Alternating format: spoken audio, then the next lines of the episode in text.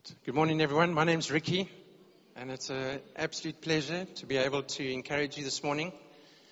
Um, yeah, I just had an incredible sense of God's love for us during worship today. I'm quite overwhelmed by how incredible God is, and we get to to be a part of that. And I'm really praying that today you would experience the love of God and um, that you're not here by mistake. You're here for a specific uh, reason, and God wants to meet with you. And that's my prayer for you. So I'd encourage you to open your hearts today and allow God to speak to you. I would, uh, Sonia and Karin are uh, hosting us this morning. Do we have any guests here today? Are you here for the very first time? If you can just wave your hand to me, there we go.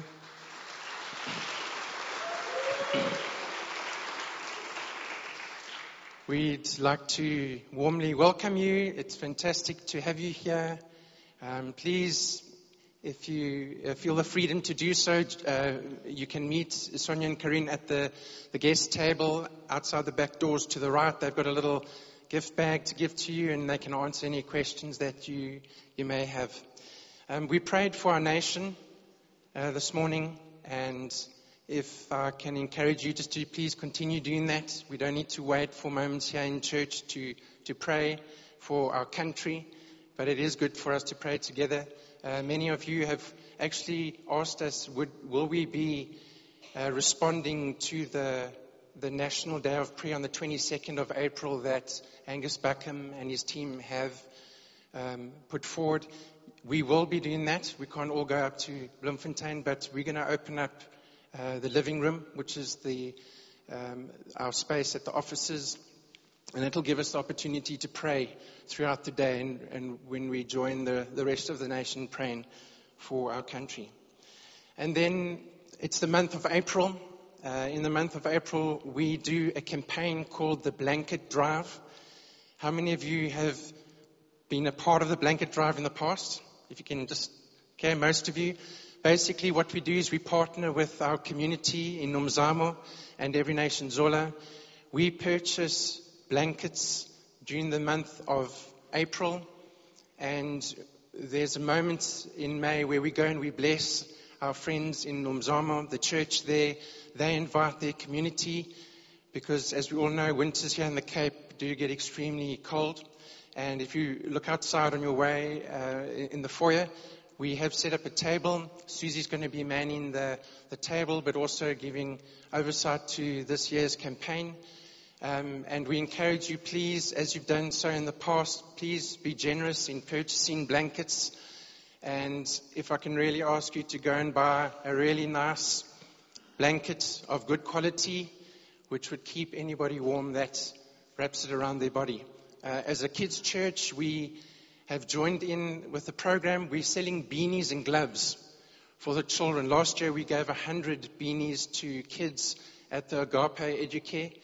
And it was just an incredible moment for us. So, as a kids' church, our contribution towards the blanket drive is buying beanies and gloves. So, Susie will have all that uh, information. So, please, uh, please join with us as we um, as we serve people in our community practically, and it's an opportunity for us to bless them. All right, so we've been doing a series called There's Joy. There's Joy. And we have been, in the past couple of weeks, we've spoken about the joy in the presence of God, joy in sharing, and joy in serving. And as we started the, this year, we, we had a, a, series on devotion, just God really drawing us to Him. We looked at the, the early church in the book of Acts. And this sermon series, There's Joy, is basically the practical demonstration of what was happening in the book of Acts. People responded to devotion to God, and they could not help but respond in a certain way. But the starting point is just that relationship with God. So um, last week, Pierre spoke about serving. How many of you were here? Did you enjoy the interviews? Thank you to all of those who were a part of that. If you, if you didn't get to hear it, please uh, download the, the podcast. So today I'm going to be talking about there is joy in volunteering. So when Pierre asked me to do it, I was like, eh, that sounds like a very practical, how do we do this topic? So I really spent a lot of time before God and I had done a, a sermon on serving many years ago. And it was in this venue and we laid up tables for all the different departments and that, and we gave the encouragement. We asked people to sign up afterwards. And I was really excited to see how much response we would get. We got one person who signed up. So my plan for this morning is to take a different route. I'm not going to be speaking so much about the hands of volunteering. I want to reach your heart today. And I want to speak about why, why do we volunteer? What causes us to respond to something in our hearts? So, volunteering is considered a selfless activity. This is from Wikipedia, where an individual or group provides services for no financial gain to benefit another person or group. Volunteering is often intended to promote goodness or to improve human quality of life. So, how many of you have volunteered before for any, not just church stuff, just please Okay? I would, if we had time, I would love to have just asked you what it is that you volunteered for. But we often volunteer in the areas of medicine, first aid. You know, some people have a love for that and they just give their time to that. To education. Some people love to go and teach kids and people or equip people um, who don't have the opportunity to learn. Um, emergency rescue, things like life saving. Do we have any lifesavers here or ex lifesavers? Josh has a whole bunch of his friends from school. They're all lifesavers, so they spend their Saturdays on the beach. The NSRI, they are a volunteer uh, um, um, organization where they basically search and rescue for individuals that are caught out at sea. And then natural disaster. I'm sure most of you were involved with the fires that we had uh, recently, and we all volunteered for that. Here's a little bit of, uh, of history about volunteer organizations. The American Red Cross was established in 1881 and it began mobilizing volunteers for disaster relief operations. The Salvation Army, 1865, is one of the oldest and largest organizations working for disadvantaged people. I did a bit of reading about that this week, and it's incredible to see the Christian ethos and biblical foundation that the Salvation Army has. I actually was speaking to, to an individual this week about the work that he's involved with with the Salvation Army in Stellenbosch, rehabilitating young, young boys and girls that are addicted to drugs, and just how he's experiencing just phenomenal change in these youngsters' lives. Rotary and Rotary International and the Lions Club they are volunteer organizations. When the Great Depression happened, we saw for the first time a, a large scale nationwide effort to coordinate volunteering for specific needs. During World War II, there were volunteers, and they got involved with helping with supplies or, uh, you know, ministering to people, helping people who, who had needs. So here's some more specific stats. In 2012, about 64.5 million Americans, which is almost 27% of the population, gave 7.9 billion hours of volunteer service to the worth of $175 billion. So, I mentioned that volunteering is for no financial gain. So the next question I had was, why do people volunteer? Please ask yourself that question. You, you responded by saying, I have volunteered before. Why did you volunteer? There must have been a reason. There must have been something that made you want to give the limited time that you may have to be a part of it. Maybe it's a love for whatever it was you were involved with. Maybe it was you wanted to meet other people. Maybe it was you wanted to see something changed in your community. You saw a need and you felt, I need to respond to this. So that's the question I want to tackle today is why do we volunteer in the kingdom of God? Does the church need volunteers? Yes. The church relies on volunteers. And I, I'm not the world's greatest uh, motivational speaker, or, you know, I wouldn't be able to. You get some guys that can stand up and just, you know, what's that uh, saying? You can sell ice to an Eskimo. I don't think I can sell ice to an Eskimo. But I'm praying today that God would touch your heart. I'm very confident, not in my ability to, to encourage you, but in God's ability to stir your heart and to speak to you this morning. So I'm, I'm a very experienced spouse when it comes to volunteering. My wife loves to volunteer. So we've got four kids. Okay, so things are busy. They're all in different grades, different classes, and each class needs a class head. So my wife loves to volunteer to be the class head for my children. You know, we try and spread it out over the years so that each kid gets their, their time as having mom volunteered. Beginning of last year, things were quite hectic, and I went to mission. I said, Babes, would you mind if maybe this year we, you only volunteered for one aspect of the school you know, help. So she said, yeah, no, I understand. That's fine. That's fine. So went to a meeting. She came back and she had, she didn't respond. And I was like, I'm so proud of you. You know, thank you. Not that we don't want to, just things are busy. You know, we're trying to manage our time. Later that night, she gets a message on the WhatsApp group. Sorry, parents, we had no one respond to uh, the need for class head. Is there anyone who could possibly help? And guess what happened? My wife responded. Anyway, there's a reason why Mish does that. She absolutely loves people and she loves to serve where she has the opportunity uh, to do that. And it's a great joy for her. If we look at volunteering in the book of Acts, last week Pierre spoke about Acts 6 and how the apostles encouraged the disciples to find people amongst you who can serve. And um, when I listened to Pierre's sermon, I was, it was amazing just to be reminded that it wasn't the leaders who said, hey, listen, guys, we need, I need you, you, you, and you to come help me there. The people within the community responded.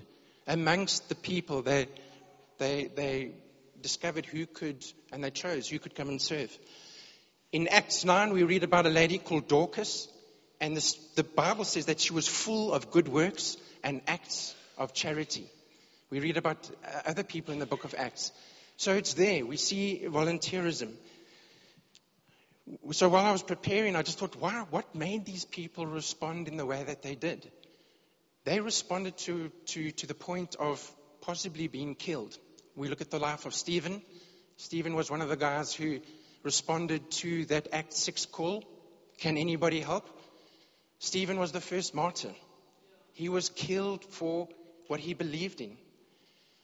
And, well, you know, that's an incredible thing to, to, to take on in your life. My question to you today is Have you found something worth dying for? And my encouragement is that you live for that. Live for that thing which you have considered dying for. Please open your Bibles with me to Mark 12. I. Um, I'm really enjoying my Bible at the moment. It's, wow, just incredible how God speaks to us through the Word. I'd like to encourage you. I hope that the only time you read your Bible is not on a Sunday here with everybody else or at Life Group. It's something we should do every day. And uh, there's incredible stuff that, that changes our lives in this book.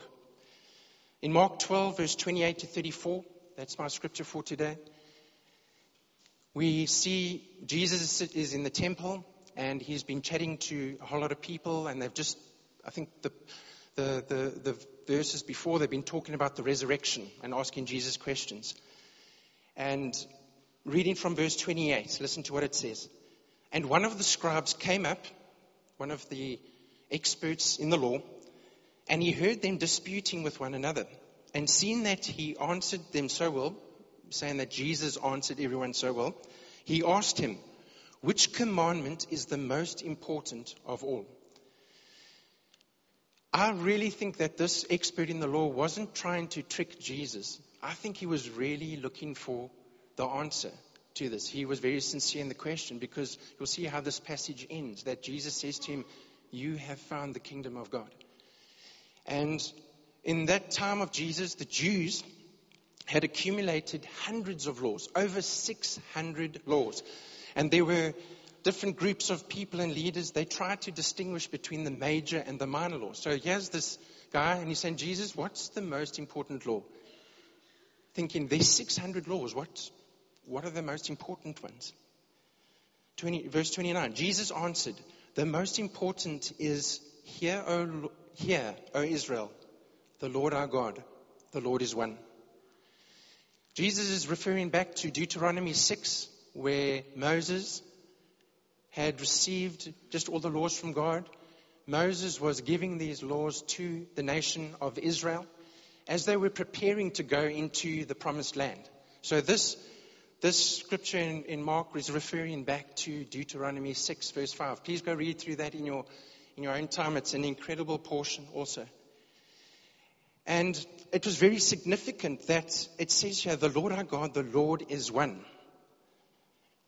Why did Jesus say that? Why did the scripture say that?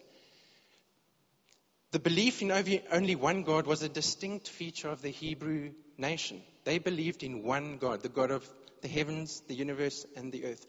The land that the Israelites were going into to possess, it was filled with people who believed in many gods. So here Moses is encouraging the people, he's saying, The Lord our God, the Lord is one. I was very encouraged when we sang this morning. I didn't organize with Brian to speak about the song list, but the one song we sang was that there is one God. And here, Jesus is starting off with this encouragement. The Lord is one. Both then and today, there are many people who prefer to place their trust in many different gods. And you know, we are surrounded by so many situations and gods in our life, and they, those gods are trying to buy our time. They're trying to draw from us. They're t- trying to distract us, trying to create us, uh, make us be busy with our lives so that we don't have time to do the things of God. That's part of my encouragement today to all of us is that let's not let the gods of this world fight for our uh, attention and for our time and pull us from left to right and, and we miss exactly what God wants to do. In verse 30, and you shall love the Lord your God with all your heart and with all your soul and with all your mind and with all your strength.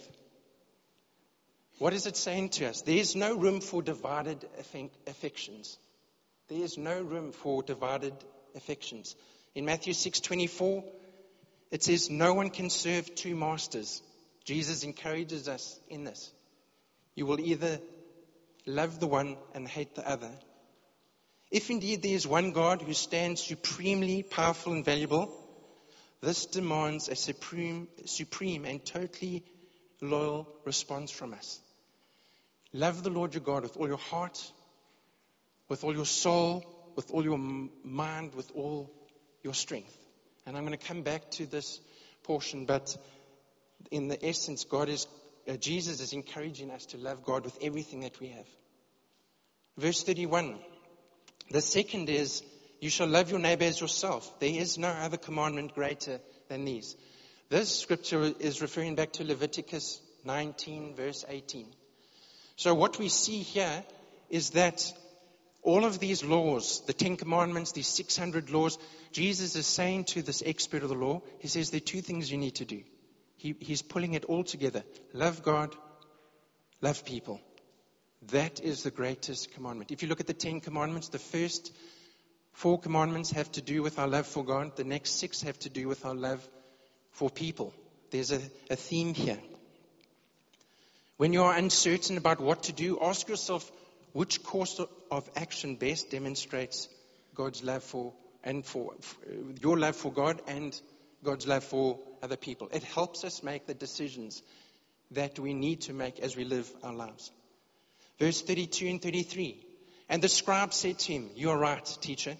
You have truly said that he is one and there is no other besides him.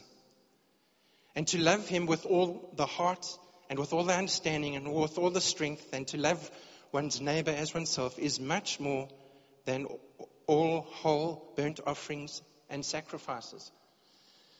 Now, there is this theme of obedience is better than sacrifice that runs through the Bible. I think the main portion of scripture is in 1 Samuel 15:22 where God has uh, Samuel has encouraged Saul when he goes into battle to not take any spoils from the war. God has clearly said, Go in, destroy the Amalekites and don't take anything. What does Saul do? He takes the best of the spoils of the war and he tries to justify it. He says, No, listen, this is, stuff is too good to, to destroy. We'll sacrifice it to God. God shows uh, Samuel, and Samuel responds to, to Saul. What, what is Samuel trying to, to tell us there? It's not that a sacrifice to God is, is not a good thing, but it's the heart by which we do it. Being religious, going to church, serving on a community, uh, on, a, on a committee for a community, even our giving, as Neil said this morning, if our heart is not right, and if we have not responded to what God has spoken to us about, that's not what God wants from us. He, it, he, it might be easy for some people to give millions of rands towards a mission or a community project, but if God doesn't have that person's heart, God's not interested in that money. God would rather have the heart of the person. And as we're talking about volunteering, some people may volunteer out of obligation. You know, in the kids' ministry, we are always looking for people to volunteer. You know, we don't want people to respond because they feel bad for us or because, okay, kids ministry needs 10 people to please help. No, we, we, we try and stir the heart to say, hey, listen, Sunday's not about looking after 50 kids, which does sound quite intense. You know, it's about discipling the next generation. The heart is there. We respond to the privilege of working with the next generation. What is the motive behind your giving, your offerings, your sacrifices? Verse 34 And when Jesus saw that he answered wisely, he said to him, You are not far from the kingdom of God. And after that, no one dared to ask him any more questions. And that's why I think this expert of the law was really looking for, he was interested in the answer, and Jesus responded to him. So I want to go back to verse 31 and I want to look at the three areas. I want to look at our hearts, I want to look at our souls, and I want to look at our, our strength. How should we volunteer in the kingdom of God? How should we respond? Love God with all your heart. Proverbs 4, verse 23, it says, Above all else, guard your heart, for it is the wellspring of life. Our hearts, our feelings, our, the love we have and the desire to do things dictates to a great extent how we will live because we often do the things that we, we just enjoy doing. Solomon tells us to guard our hearts above all else, making sure that we keep focusing on the desires that God would want us to respond to. God has got a specific plan for this generation, for your generation. He wants you to be a part of it. Part of what we need to do is to say, God, I'm laying down my, the plan for my life, and I choose to be a part of what you want to do on this earth. That, doesn't that give you a great sense of, wow, I get to be a part of what God wants to do? Isn't that an incredible thought? That's something worth dying for. That's something worth giving your life to. Look straight ahead. Keep your eyes fixed on what you believe God wants to do in your generation. Don't get sidetracked. I'm not saying you need to, to quit your job and join the kids' ministry of the church on a no financial gain contract. Not at all. You can be, you can, you can do the work of God in the place where you are, are working. Your heart is so powerful. Your heart can take you to places that your mind takes a while to get to. And if I can illustrate, speaking to all the men here, you're watching an intense movie with your, your wife, and it's very emotional, and everyone starts crying. You know, your heart has been taken somewhere. Am I the only one who has experienced that, men? And your wife turns to you and says, What? Babes, are you crying? No. No, I'm not crying. No, no. What happened there? My mind caught up with my heart. And it says, Rick, why are you crying? Okay? Your heart is powerful. God often pulls us in our heart, and, and, and, you'll see as we look at the scripture, there's sequentially it grows the request that God wants from us, the, the, the, the, the response he, he wants from us. He starts in our heart. Has God stirred stuff in your heart that you've pushed aside? Has God, has God spoken to you about specific things about this community or about your family and you just, you've kind of pushed it aside because you're busy? When we encounter God, our lives change. And if our lives change, the best way that we can respond is to give expression to what's happening in your heart. Often when we're in worship and when we're with the kids upstairs, we say to the kids, guys, what's happening in your heart? I want to see it in your body. Now, some kids will kneel, some kids will jump, some kids run like mad. Okay, so if our hearts have not been captivated by God, the life of love is impossible. If our hearts have not been captivated by God, when we volunteer, it's not possible to demonstrate that true love of God. Secondly, love the Lord your God with all your soul. Now, many of you have heard that your soul is your mind, your will, your emotions. Your mind, the thoughts that you have. Your will, the decisions that you make your emotions, the feelings that you, you, you have. So that's the part of you. You need to love God with your thoughts. What are, the, what are the thoughts that you have? You need to love God with the decisions that you make and the way that you, you feel. But I think it encapsulates more than just those ears. It encapsulates your whole being.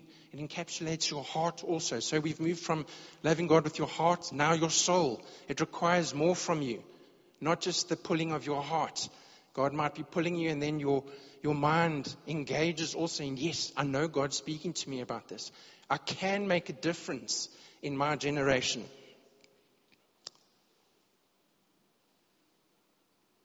We have an incredible group of people in this church. We've, I'm going to list a few people, but there are many of them um, who volunteer their time. Skulk he has an absolute passion to help people with their finances.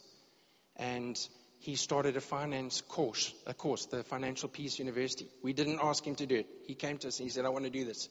Pete and Katie have got a, an incredible heart for marriages in this community, not just in this church. They started a marriage course. Eugene and Marla have got a heart to see God's kingdom established in how we parent our children. They started a course. Paul and Anita have an absolute love for coffee. Yes. It's happened. And they've responded. Hopefully, in the next few months, we'll see the expression of that response that they have.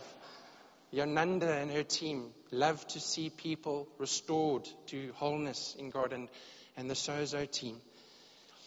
And the young adults team, also uh, approached Pierre and, and, the leadership and just said, guys, we want to impact the young adults in, in, our church. We didn't ask these people to do this, you know. Well, I don't think we asked them. Most of them were responded to what was in their hearts. When I'm talking about volunteering, I'm not saying you have to volunteer in a, a ministry team in our church. No, not at all. Impact your community. Bill Hybels tells a story. He's a, a pastor in America of the uh, Willow Creek Church he encouraged the people in his church to find out what you're passionate about and what are you skilled at, and then to respond to that. I, I love music and uh, I've responded to the wholehearted call. The, our worship team, the wholehearted worship team, when they got started, I, I wanted to join the team. I just didn't make it. You know, I sent in auditions. I I treated the team when they were doing the recording. I dropped off, you know, eats, and I just was hoping they would respond by saying, Rick, join the team. But I realized I wasn't gifted in that area, so I laid down that desire I had. Anyway, Bill Hybels, he said to his church, he said, What are you guys passionate about? What are you skilled in? Do something with it. So all the mechanics in the church got together. They said, guys, we're skilled here. We're passionate about this. Every Saturday, we are going to service all the single moms' cars and those who can't afford uh, this service and bless them. Did Bill Hybels say, okay, right, let's formulate the ministry team, the auto mechanics ministry team for those who can't service their cars? No. It was a response. He said, fantastic, do this. And all these groups of people popped up in their church. It didn't become an official ministry team in their church. They impacted their community. They helped practically, yes, but the heart was extending the love of God to the people that they came into contact with. What are you passionate about? What, what do you love doing? Have you driven through the towns of our community and just seen there's a great need and that God is impressing in your heart that you could make a difference, that would require volunteering. Thirdly, love the Lord your God with all your might and with all your, all, all your strength. The word might, um, English teachers, if I get this wrong, please excuse me. That word might is apparently an adverb, which means very. So, how do we love the Lord our God? With our strength and with our might. What would it mean to love the Lord with all of our veryness? Love the Lord your God with all your veriness. The Greek translation is power, and the Aramaic translation is wealth. So these two words go hand in hand. Both of these actually are pointing in the same direction. For the strength of a person is not simply who he is, the power, but also what he has at his disposal, the wealth, the power and the wealth. Love the Lord your God with all, not just your heart, your heart and your soul, your heart and your soul and your might. Can you see how that scripture progresses?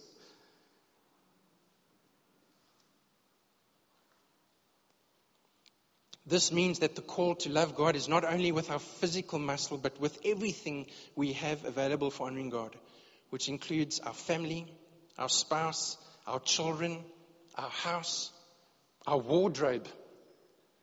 Rick, what do you mean your wardrobe?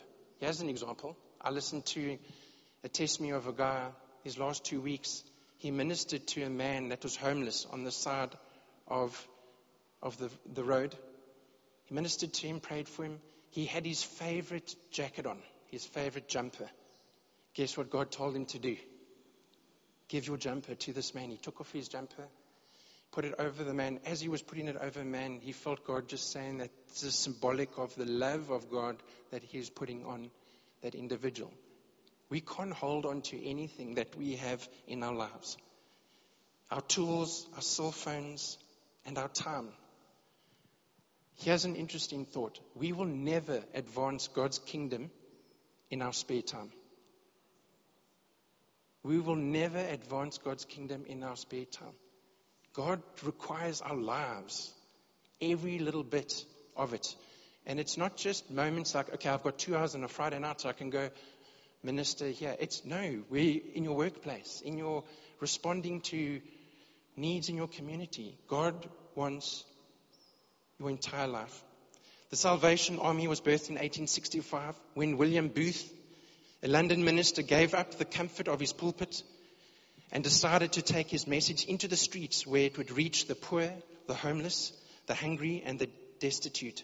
The, so here we see, have, have any of you heard of William Booth? Quite an incredible man, pastor. He was so frustrated that the church was not using their hands to help the needy, that he went out into the streets. And that was the birth of the Salvation Army. I'm going to ask Brian if he can join me on stage. And I, uh, so just thinking through all of this this week and, and just seeing, hey, God, what, you know, what, what do you want from us? You know, how can you draw us? And I think that drawing is, is when we respond out of conviction and not obligation. And I felt the Lord say to me that when we come to the cross, it brings us to our knees where we surrender our lives and we, we thank God for everything that He's done in our life. This is what the cross done, does. We have our enthusiastic drummer coming up.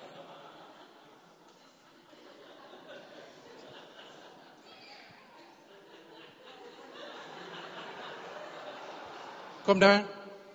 No, one song and then you can play.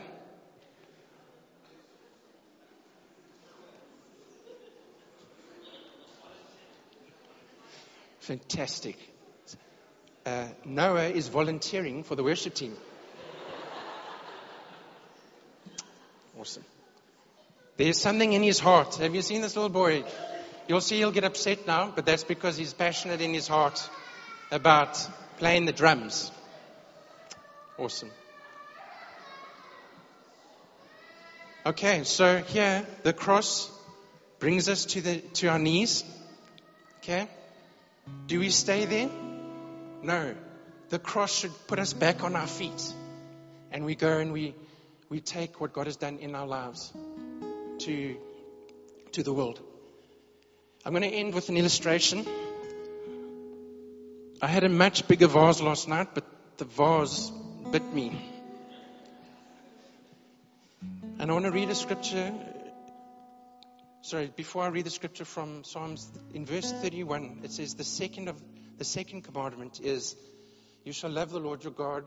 Uh, sorry, you shall love your neighbor as yourself. There is no other greater commandment than these. When we love God with everything that's within us, our response is to love other people. How do we do that? With actions. It's not always just with our words. It's with actions. In Psalm 139, verse 17, oh, how precious to me are your thoughts, O God. How vast is the sum of them. If I would count them, they are more than the sand. I awake and I'm still with you. So I think often we read through scripture and we read through it very quickly. But I want you to see something today. I asked Ryan and Bean, why did the people do what they did in the early church? It's because they had experienced the love of God. They had experienced it and they responded. So, I'm going to make a mess. Sorry, uh, setup team. I will help you clean it up. If I take a small handful of sand here, okay, I'm, there are a lot of particles here. Do you know that according to the scripture, God has a thought about you per grain of sand? Okay? Per grain of sand. I've got a whole jar here of sand. I can't even, if I had to sit and pull the grains out and start thinking of good things to say about another person, I would most probably only get like there. But this is how much God loves you. Okay, Neil, can I, can I, can you volunteer for an illustration? If I experience the love of God, if I hold on to this for myself, then what, what am I doing? Neil, that's what God thinks of you. And if I encourage people and just say, hey, this is it. I can't hold on to this. I, I come back and I'm, I'm looking for people. Uncle Joe, that's, that's a portion of what God thinks of you. You know? Michelle? Okay. David John? If we had time, I would do the whole hall. So, what are these people going to do? Are they going to hold on to it? What would you guys do? Can you demonstrate it for me? Would you pass that on? You would. And in worship today, I just felt that this is what God wants to do for us. He wants to get our hearts. He wants you to know how much He loves you. He wants you to know that the thoughts He has towards you are beyond what you could think. And it's easy for me to stand here and to say that God loves you, but if you don't open your heart to God, you won't experience that. I can remember the day when God touched my life back in 1994. I was a first year student at university. We were in the Baxter Theatre in row H up top, seat two. And God, God just hit me in a way which completely changed my life. And God wants that for everyone. He wants to, to reach into your hearts. He doesn't want you to do the work of the ministry just because the church needs you to do that. He wants you to respond because there's something within you that is so overwhelming that you can't keep it within you. You know, and He wants us to impact our country. Uh, last night, when uh, Lucy sent a message about what she felt God was just stirring uh, in her heart for today, and response to praying for our country, I think often we get caught in the, the thoughts of, yes, up top there, they're all our leaders, they're big problems. That's not where the change needs to come. The change needs to come here. And we as a church and as a community, we impact our nation. I can tell you of works that are happening in South Africa today, which you won't believe, where the church is involved and stuff is, is going on. There is incredible stuff that is happening. I'm going to ask if you can just bow your heads. I want to pray for us.